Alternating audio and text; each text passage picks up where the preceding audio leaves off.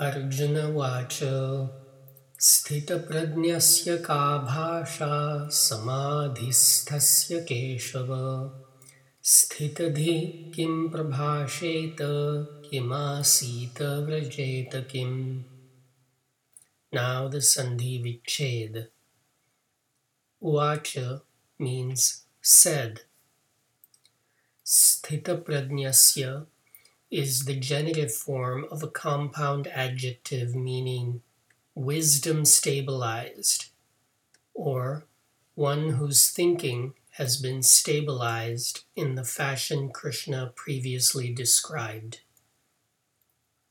Ka is an interrogative asking what. Bhasha is a noun meaning language. Samadhisthasya is the genitive form of a compound adjective meaning established in concentration, again referring to someone whose thinking has been stabilized.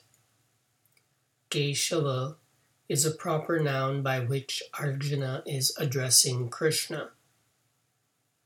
Sthitadhi is the singular nominal form of an adjective meaning steady minded.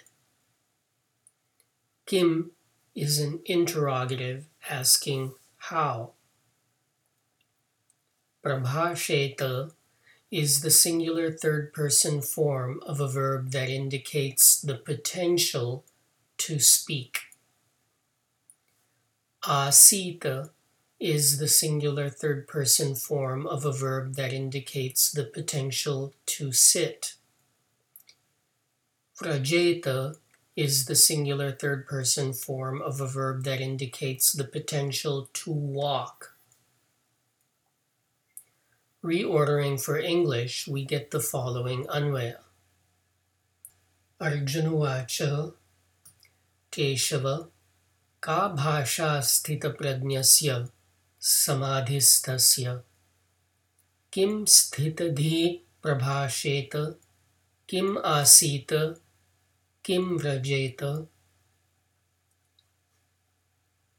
Arjuna said, O Keshav, what is the language of the wisdom stabilized, established in concentration? How would the steady minded speak? How would they sit?